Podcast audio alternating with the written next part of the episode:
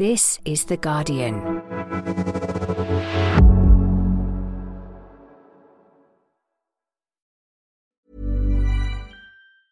Tired of ads barging into your favorite news podcasts? Good news. Ad-free listening is available on Amazon Music for all the music plus top podcasts included with your Prime membership. Stay up to date on everything newsworthy by downloading the Amazon Music app for free or go to amazon.com slash news ad free. That's amazon.com slash news ad free to catch up on the latest episodes without the ads. Finding your perfect home was hard, but thanks to Burrow, furnishing it has never been easier. Burrow's easy to assemble modular sofas and sectionals are made from premium, durable materials, including stain and scratch resistant fabrics. So they're not just comfortable and stylish, they're built to last. Plus, every single Burrow order ships free right to your door. Right now, get 15% off your first order at burrow.com slash ACAST. That's 15% off at burrow.com slash ACAST.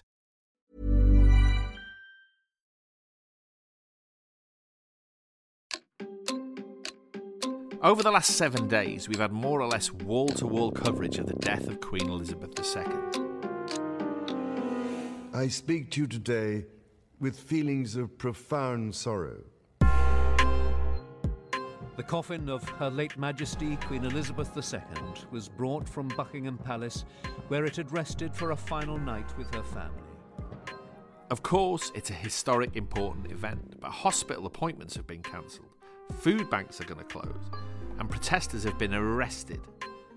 You wonder, how receptive might the UK be to a different kind of monarchy and less of the pageantry that comes with it? At a time when millions of households are facing a cost of living crisis, do people really have the bandwidth to focus so relentlessly on the monarchy? I'm John Harris, and you're listening to Politics Weekly UK for The Guardian. Joining me today are The Guardian's Rafael Behr and Sonia Sodha, the columnist for The Observer and uh, one of The Observer's leader writers as well. Hello to you both. Hello, John. Hi. Here's a question.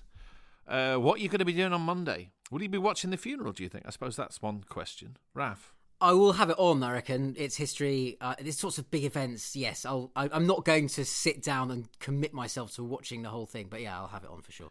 Sonia? Very similar for me. I'll probably be at home on Monday and I will have it on the TV as well. Um, but I will probably be pottering around my flat doing other things at the same time as watching it. If it's a nice day, I might go to the beach. There, I live in Brighton. There'll be a lot of Bright- Brightonians down the beach. I suppose the the level of sort of either outright republicanism or or, or a feeling, I'll put this politely, feeling somewhat distant from the spectacle will be quite high in I, Brighton. I can confirm that the atmosphere in Brighton is different to the one I encountered in central London today when trying to cross town. you yeah, had problems sure. getting it because because the mall was so full of people. I basically. literally encountered a, a wall, that's the only word, of people that was unbreachable. I could not get past the, the mile and had to turn back and come another way. Uh, such was the intensity of feeling. Uh, Everyone's come down. and it wasn't necessarily emotional. Actually, it was. I think a lot of it was. It was. It had much more the feel of a sort of just a spectating crowd than anything especially emotional. I would say. Uh, just to say what I will or won't be doing on Monday. I mean, I suppose I might spectate a bit. You don't going to have much choice about what you do in the sense that everything is closed. I've just found out that McDonald's even is closed. Really?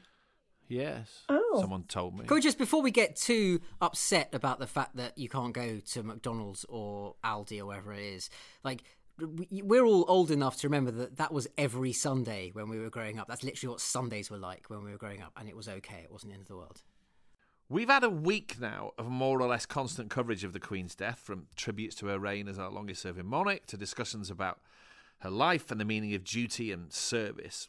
Obviously, we've seen the accession of King Charles III and his first tour of the UK's nations as king. If you put on your TV or listen to the radio, you will have heard live updates on the passage of the Queen's coffin from Balmoral to Edinburgh, from Edinburgh to Buckingham Palace, Buckingham Palace to Westminster Hall, and finally, lots of looks ahead to what we've just spoken about, her funeral on Monday. Obviously, no one would deny that the death of a head of state and the arrival of a new king isn't a huge and historic news story. But it's come alongside the inevitable suspension of Parliament for a period of mourning at a very, very uneasy, anxious time when millions of households are terrified about paying their bills this winter. And I- suppose you wonder whether we're being forced to avert our eyes from other more important news. I also wonder about voices that are being excluded. You know, it's just a plain fact that a very, very significant body of young people, for example, um, people under 25, say they agree with the idea that the monarchy shouldn't carry on. One in five people, it's fairly consistent across opinion polls, are Republican in their opinions, and we don't hear those voices at a moment like this. So, uh, Sonia, what have you made of coverage and its sort of sheer ubiquity, the fact it's sort of inescapable over the last week, and so many things being cancelled?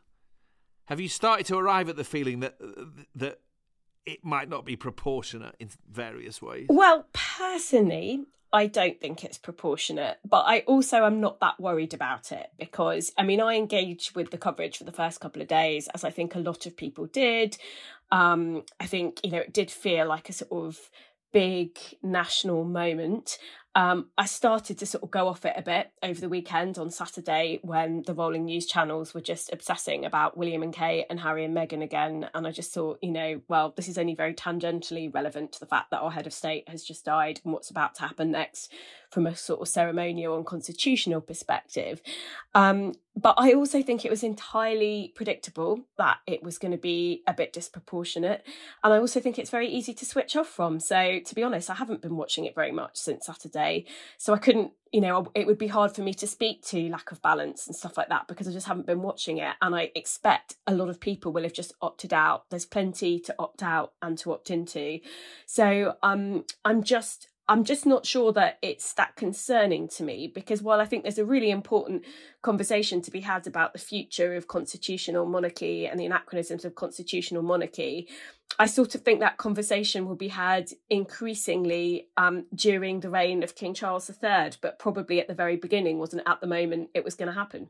I wanted to ask you about this idea about what's missing from the news agenda that ought to be there. Because as much as I agree with Sonia, you don't have to watch it. There are things that I want to know about that I find it quite difficult to find out about. Yeah, and what, one is the situation in Ukraine. That's the obvious yeah. example. Yeah, absolutely. Something seismic yeah. is happening there, which will have a huge influence on the future of our world, right? And I have to really try to find out more about it. It's it's quite hard superficially to discover what's going on there. Yeah, that's where I felt. I think the, the sort of the first sort of explosive burst of saturation media coverage was quite normal given that the Queen had reigned for such a long time. Uh, and then it, the long tail of it was more disturbing for precisely that reason. And, you know, I think, I, you know, well, I did. I wrote this week a column essentially saying, actually, is 1,800 miles east of here are events that are going to affect the future of this country much more substantially than whether or not it's King Charles III or Queen Elizabeth II. Because it, essentially, if this Ukrainian counteroffensive has achieved what it appears to have achieved, and those gains are sustained, and ha- that's as disorienting to the Kremlin as it appears to be, then the world has pivoted on an axis, and the, that pivot point wasn't Balmoral, it was Kharkiv, you know. Now, let's talk as well about protests, um, people trying to sort of sound a note of dissent. Another thing that's happened over the last week is that a number of people um, have been arrested for protesting at events that either commemorate the Queen or herald the arrival on the throne of Charles III. Two people, I think I'm right in saying, have been charged by police in Scotland. Another person in Oxford was arrested for shouting who elected him at one of these sort of proclamation events, which happened all over the country. Um, we should have a listen to this. This is a barrister, Paul Powlesland, recording himself standing outside Parliament with a with a piece of paper with nothing written on it, uh, which has now become a sort of keynote element of this small but evident kind of protest movement, so to speak. He was spoken to by the police, and this is what happened. Why would you ask for my details? Just so I can check and make sure you can be here. I'm, sure I'm in you've already, city. You, have already said you've been arrested once. Sorry? You've already told me you've been arrested. No, I haven't. So, no, you no, said no, that no, no, I said other people have been arrested. Okay, okay. well, now we've made that clear. I Yeah. want to make sure you don't have bail conditions not to be. Ah. So, So, just confirm, you're not going to give me your for my details. Just, I was holding up a blank sign. Why are you asking for my Because details? you said you're going to write stuff on it that Yeah. may offend people. I said I was going to write "not the my king. king" on a sign, But and you asked for my offend, details. It may offend someone. Who's that going to offend? Don't know. Someone may Not be my offended king. by it, Someone but- might be all right. offended. Do, do, Are you do, going to do, listen, or are you just going to talk over? No, me? no, Is, do- is that what you plan to do? Just talk over me continuously? go ahead, go ahead. No. Thank you. All right. I don't know whether either of you can sort of um, enhance my understanding here of the, the legal position. But since when did people get arrested for doing things that might cause offence? Can anybody clarify this point?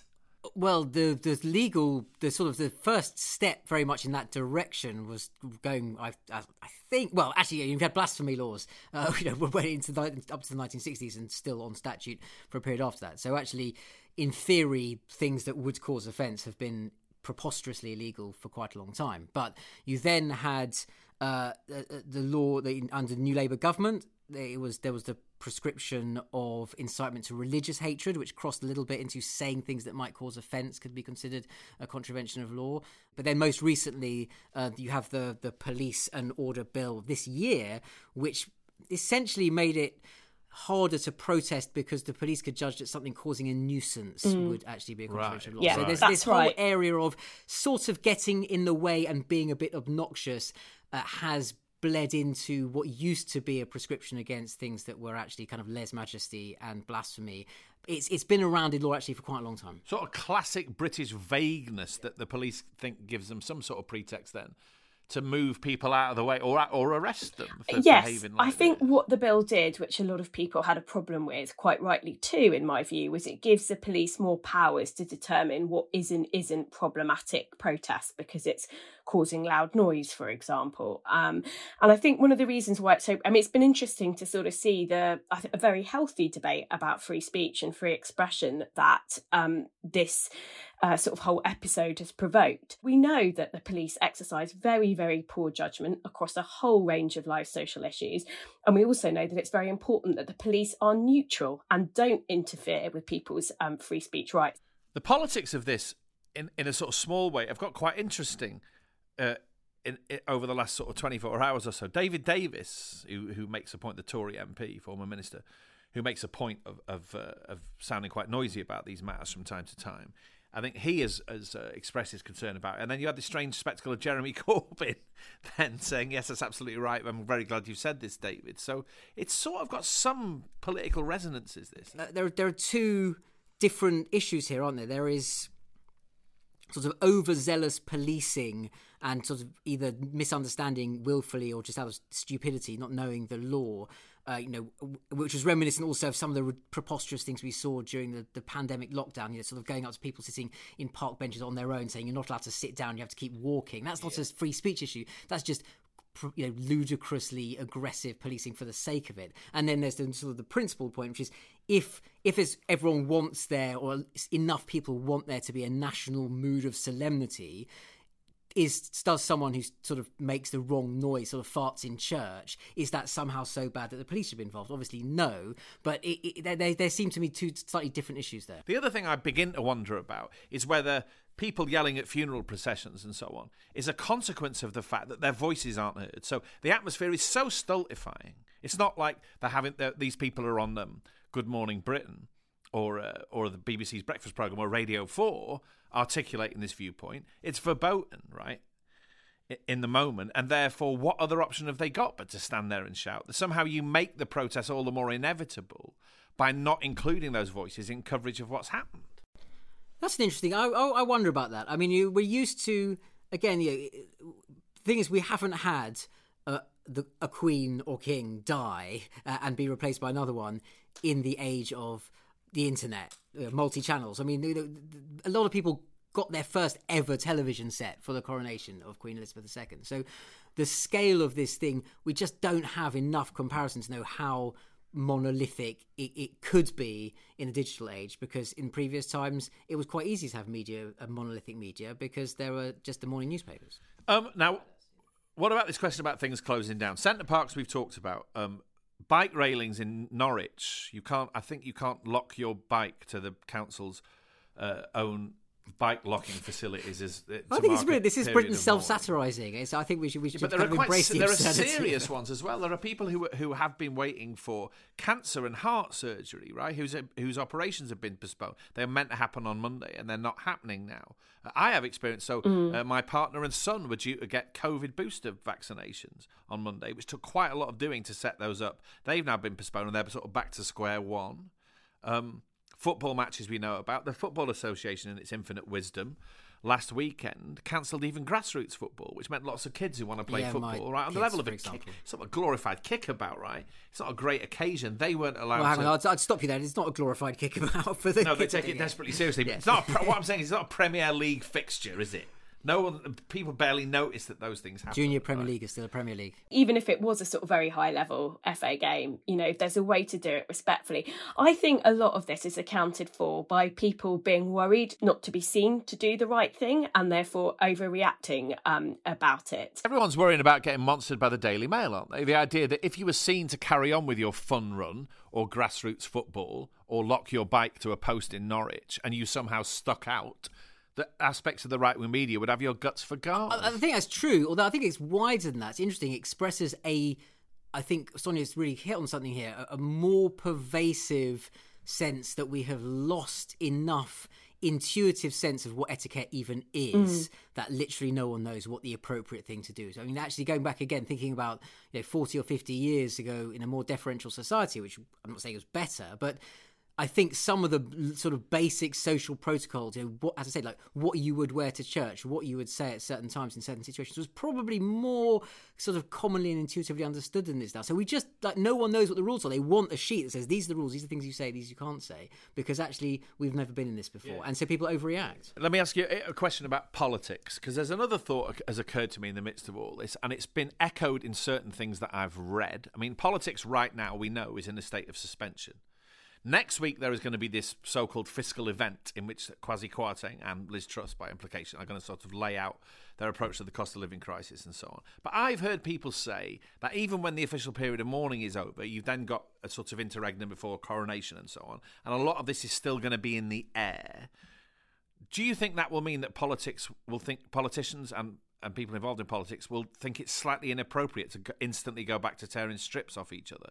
That politics will be quietened for quite a while in the wake of this. Uh, I think the funeral will bring a, a sort of at least a sort of full stop carriage return to some of that, and then the, the issue. There's two issues here again. One is actually on a practical level, you're supposed to have the recess of Parliament for the party conference season, which you know ha- is always in the diary, but that means you you know uh, coming on the back of let's not forget the the election of a Conservative Party leader that only involves sort of 0.5 percent of the population. So you know, and, and Boris Johnson's sort of mad, boring valediction that was just him preening himself and no actual government going on. So you haven't had actual government functioning since sort of mid July or June, really, or before, because Johnson was such a shambles. Uh, you then um, politics then suspended. It's suspended then for the for the conferences. So actually, Parliament won't have. I think we've had about five sitting days between the twenty second of July and the eighteenth of October. So that's just literally Which, in among what we're faced with, yeah, is it's absurd. extraordinary. And so then you when you get together for this mini budget um, next week, whenever it is. Actually, it's a huge fiscal event. You, you you can't properly legislate for it. You can't tell businesses what the terms are going to be for them and their energy bills because that's going to need a finance bill. All sorts of things will need to be done that you can actually implement this stuff. And yeah, that then that that's ridiculous. You really need to have MPs actually doing the job of holding government to account. You need to have ministers turning up to committees, turning up in the House of Commons, and doing the bloody job they're paid to do. The responses, Sonia, to this fiscal event, given what we know about it, have to be robust, right? Of course it looks they to do. me like like Liz Of Truss and course they Kwasi do. Kwarteng will have to have strips teared off them. It's going to be they- awful, yeah, right? absolutely. Now, you- now, I just part of me just fears that that won't materialise to quite the extent that it ought to. Maybe I'm wrong, but I think it will because I think the situation we are in as a country is just so dreadful when it comes to the grim economics of it and the impact that people are going to see and the number of questions that still shockingly remain unresolved about Liz Truss's plan. To some extent, in relation to households, but also very much in relation to small businesses and public services, that I just cannot see how politics does not go back to being really robust quite soon after the funeral. Well, I hope they do, because otherwise we haven't got much of a podcast looking ahead to future weeks. Anyway, let's pause here for a minute. We will be talking next about what a 21st century monarchy may or may not look like.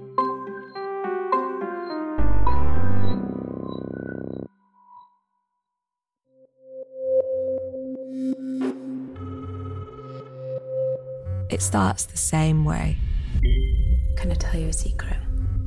It would start off with a random girl and just say, Hey, hun, I'm going to tell you some secret now. Please don't mention it to anybody. but it quickly escalates. It just spread like a wildfire. I still sleep with clubs next to my bed. I didn't know how far this was going to go. People seldom show their true selves online, but one man, he's taken it much further. I was terrified. Who is the cyberstalker behind these messages? He actually said to me, Good luck proving it's me. And why is he sending them? Because he became more and more isolated, he just went within himself even further. Do you punish someone for acting out whatever is going on in their mind that we don't understand? And if I could just turn back the clock. From The Guardian, I'm Sirin Kale, and this is Can I Tell You a Secret? A story about obsession, fear, and the lives we lead online. Search for Can I Tell You a Secret wherever you get your podcasts and subscribe now. All episodes will be available on Friday, the 23rd of September. Cool fact a crocodile can't stick out its tongue. Also, you can get health insurance for a month or just under a year in some states. United Healthcare short term insurance plans, underwritten by Golden Rule Insurance Company, offer flexible, budget friendly coverage for you. Learn more at uh1.com. Tired of ads barging into your favorite news podcasts? Good news. Ad-free listening is available on Amazon Music for all the music plus top podcasts included with your Prime membership. Stay up to date on everything newsworthy by downloading the Amazon Music app for free or go to amazon.com slash news ad free. That's amazon.com slash news ad free to catch up on the latest episodes without the ads.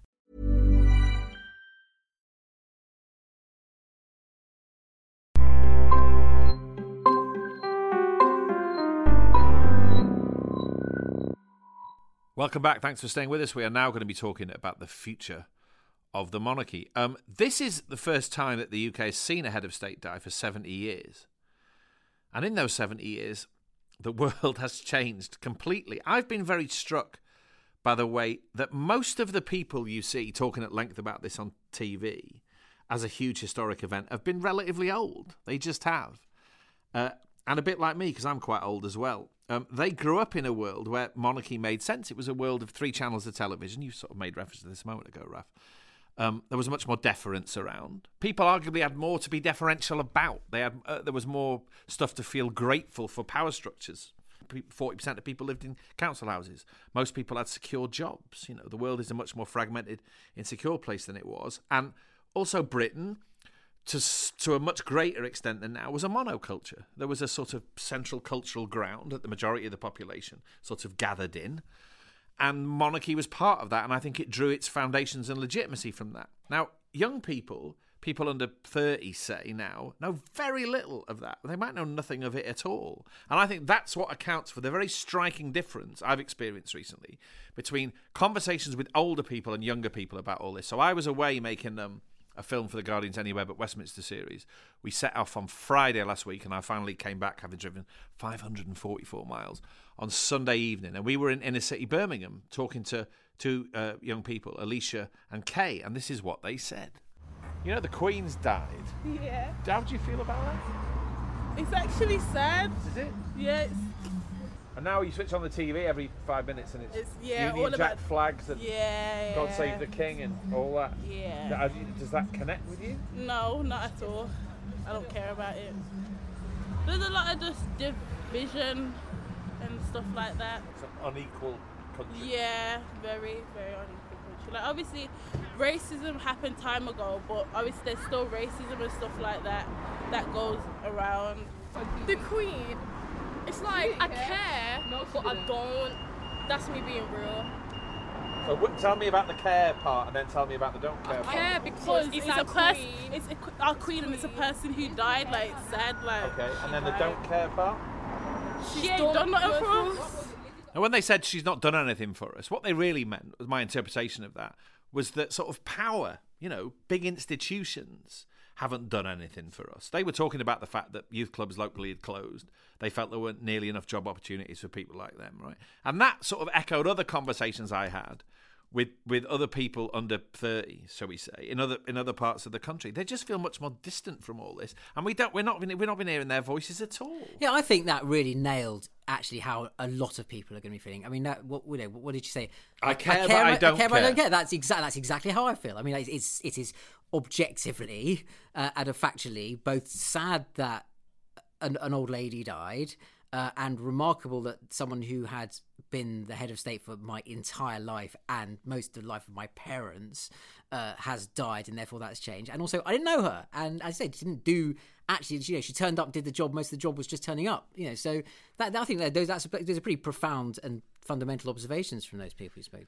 They are, uh, but they also reflect an age difference, right? So there was a YouGov poll that uh, was done in the summer of last year, May 2021, and there was quite a lot of um, attention on the media's part to this poll because only 31% of 18 to 24 year olds in that poll agreed with the idea that the monarchy should continue, and among over 65s, the figure was 81%, right? So something has happened as far as younger people are concerned. You can say that young people have always been irreverent and, and distant from institutions and so on, but this particular generation seems to have a particularly strong dose of that. That is interesting, Sonia, isn't it?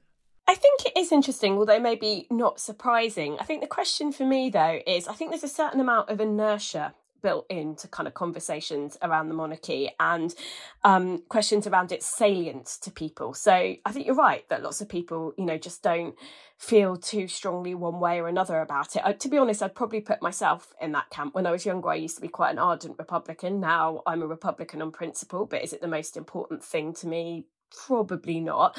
I just sort of feel like, in terms of things that people are going to get really um, politically engaged about and involved in shifting, I just can't see um, you know, moving on from a constitutional monarchy being one of them. So I wonder if the degree of inertia there is around this will be the thing that saves the monarchy for a bit longer. That inertia is interesting, isn't it? Because it sort of put, maintains the monarchy in quite an awkward position sometimes. Um, in the sense that it survives, but it survives very often in a way that feels very sort of damaged, right? Yeah. So the reason that was cited for for that quite small proportion of younger people saying that they agreed with the idea the monarchy shouldn't continue in 2021 was what what had happened in in the build up to 2021. You'd had the treatment of Meghan Markle by it seemed by the, by elements of the royal household, but certainly by the right wing press. Crucially as well, you'd had um, all the stories surrounding Prince Andrew and his friendship with Jeffrey Epstein uh, and the, the role of, of the monarchy institutionally and all of that. But I think that's to do with the way the modern world works. Institutions, established traditional institutions that tell us that they're rooted in history and it's sort of inevitable that they'll always be around. It's interesting that in the last 10 or 15 years, they're all having a terrible time of it. The church is having a terrible time of it. The press is having a terrible time of it. The police have a terrible time of it, justifiably, right? And it's interesting that, that monarchy has had this very, very turbulent experience in the midst of it because this is a world of more irreverence in, in which institutions are, are, are subject to a much higher level of scrutiny than they used to be. I think that's true. I think what makes the monarchy different to some of these other institutions in terms of potential renewal is that there's um, a total anachronism at the heart of constitutional monarchy, which is why I don't support it as a principle, which is it's down to birthright. So, for example, if Prince Andrew had, so out of all those scandals that you listed, I think by far the most serious actually is Prince Andrew. You know, he's a known associate of a convicted child sex offender and himself stands accused of sexual assault, which he has denied, um, but which has never been examined in a court of law. If he had been the Queen's elder son, I think there would have been a bit of a constitutional crisis. I don't think Charles is his mother. I, I don't think he will be able to steer the monarchy with quite the deftness that his mother did, but I also think he will be a much better monarch than King Andrew would have been. So um, I do think that. Not half. yes, I think we can all agree on that. I think I, I just, can I just Go tack on, something Raph. onto that. I, I, I agree, but it's also because the other thing that I think equally important, yeah, the whole Meghan Markle, uh, Harry. Their sort of quasi excommunication from monarchy, the allegations of racism. What's interesting there is, you know, how it touches on this this this sort of awkward issue of blood lineage and what makes a proper royal. You know, for hundreds of years, royalty perpetuated itself by princes marrying princesses and finding other monarchs and other royal families to cross marry into. And actually, what you forget is already, even with the, the great Catherine, Duchess of Cambridge, whatever she is, she's great. She's she was way more middle class than anyone who's married and heir to the throne has ever been. Now, you know what, what what's what's George going to do when he grows up? At some stage, you get to the point where they're celebrities; they're not actual blue bloods, and the whole concept does get degraded by a, a fundamental democratization of the demographics of royalty. Well, and that's unless- gonna it'll just peter out. It'll die. Isn't that the way it survives? No, that's the way they just because once they're just Kardashians with throw it with crowns. I, then no, I agree. I think that social media is uniquely difficult for an institution like the monarchy to negotiate because I think that um, as soon as the royal family become quasi celebrities, um, and I think it's very hard for them not to do so. In fact, I think we see that with Harry and Meghan, and uh, to some extent William and Kate. But the you know the more they become celebrity, the more they are um, they are within reproach. Uh, in the normal terms that other celebrities are, and it becomes Yeah, much Prince more George's difficult. to- grandmother is like a was a worked as a, a air as a cabin staff. was an air steward, yeah, yeah. So like that is not very royal. I mean, great, but that is that is not marrying Princess Anastasia of Tsarist Russia in you know ni- whenever it would have been. It's interesting that um, King Charles seems, or his people seem mindful of, of what you've both just talked about, in the sense that he's already putting up TikTok videos and there are little behind the scenes things trying to portray him in a more relaxed mood and all the rest of it. But then the problem with that is that the mask slips. I mean, the one clip that's gone viral lately is just is all about Prince Charles's frustration with fountain pens, something we all experience every day. Um, this is what happened. Is it September 12th? 13th, sir. Oh, God, I'm wrong date. 13? Yes, sir. You sound 12 earlier. Where did I go to? I'm. Oh, God, I hate this. Oh, look, it's going everywhere. Hang on. Is anybody got wrong? Where is the map? Oh, look, it's everywhere. Can't bear this bloody thing. What they do is everyone's stinking. See, there goes the mystique. That's not very sensible, is it? Having yourself filmed doing that. Interesting lack of self control, given that presumably he knew the camera was on him. Um, it is said, Sonia, that King Charles is sort of mindful of this idea that some of the pomp and circumstance and the sheer sort of size of monarchy as an institution will have to be Mhm. addressed. You know, there's there's talk that he will uh, trim down the royal household and so on. He's already trimmed it down by Yeah. 100 people by sacking them all in the midst of all this, as we all know. But um, I don't know whether we'll get to the point of having a Scandinavian monarchy style monarchy. I don't think we will. But do you think there's a sort of inevitability in the idea that some of the pomp and circumstance and reverence and all that necessarily will have to go because Yeah. it's the only way this institutional will survive? I do, and um, you know, Charles. You know, it's not like I'm some big fan of his or anything, but he has already laid out plans. I think he's been talking about them for a number of years now around slimming down the monarchy, and actually, some of it sort of went into action when Harry and Meghan decided that they wanted to take a step back, and in some ways, they were just sort of acting as a catalyst. Um, for some of those plans to come into fruition, I think quicker than Charles probably intended. I have I have a sense, you see, being someone who's a Republican, and I sort of more than Sonia, I am quite sort of staunchly and ardently Republican. Not because I've got this sort of um, deep instinctive loathing of royalty or any of that. You know, I, to echo something we heard earlier, I don't care really, but I do have a sense that. The royal family, A, is the linchpin of the class system, right? That's one thing, which I think is undeniably true. You know, the reason we still have prime ministers who went to Eton, and some people have the idea that only if you speak in a certain way are you properly qualified for that office. I think the royal family is very central to all that. The strongest argument against monarchy is what it does to the people at the heart of it.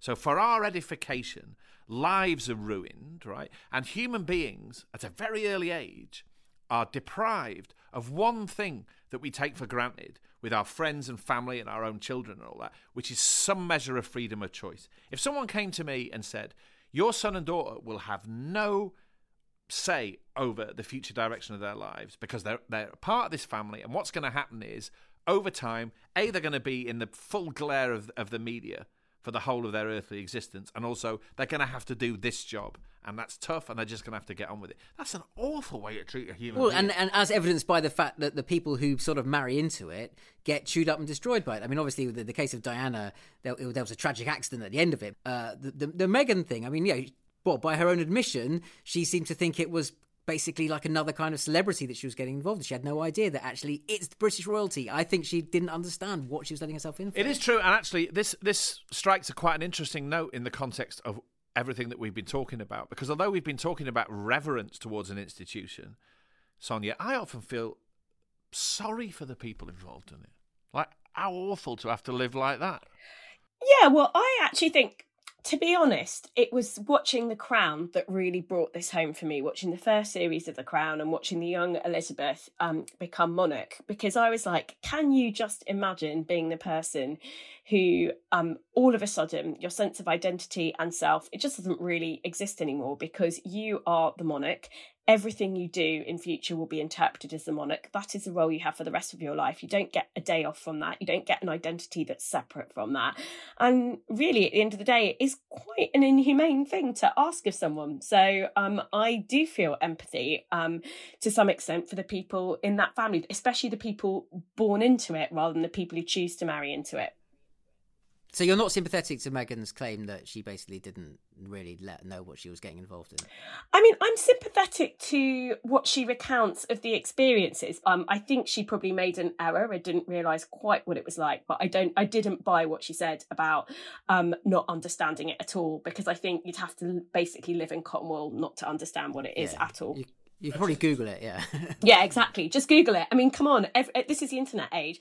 Also, just in conclusion, it's a sort of very British thing to do, isn't it? To be fully aware of the, of the hell that you cause people, but to do nothing about it. And I suppose that's where we are. Hanging in on in quiet desperation. desperation. We've said that before on this podcast, I'm sure. It's the great, the great Pink Floyd line. It's true. Republicanism will carry on being a minority interest, and the whole awful soap opera will grind on. On that optimistic note, uh, we will leave you for this week. Thank you to you both. Thank you. Thanks for having us. Uh, thank you all for listening. Um, I hope you enjoyed today's episode. I certainly did. If you did, make sure you subscribe to Politics Weekly UK wherever you get your podcast, and even better, while you're in McDonald's or waiting patiently outside for it to reopen, leave us a review, preferably a nice one. This episode was produced by Frankie Tobi. The music is by Axel Kacoutié, and the executive producers are Maz Ebtehaj and Nicole Jackson.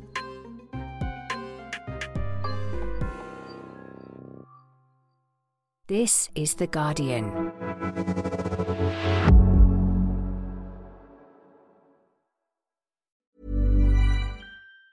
Tired of ads barging into your favorite news podcasts?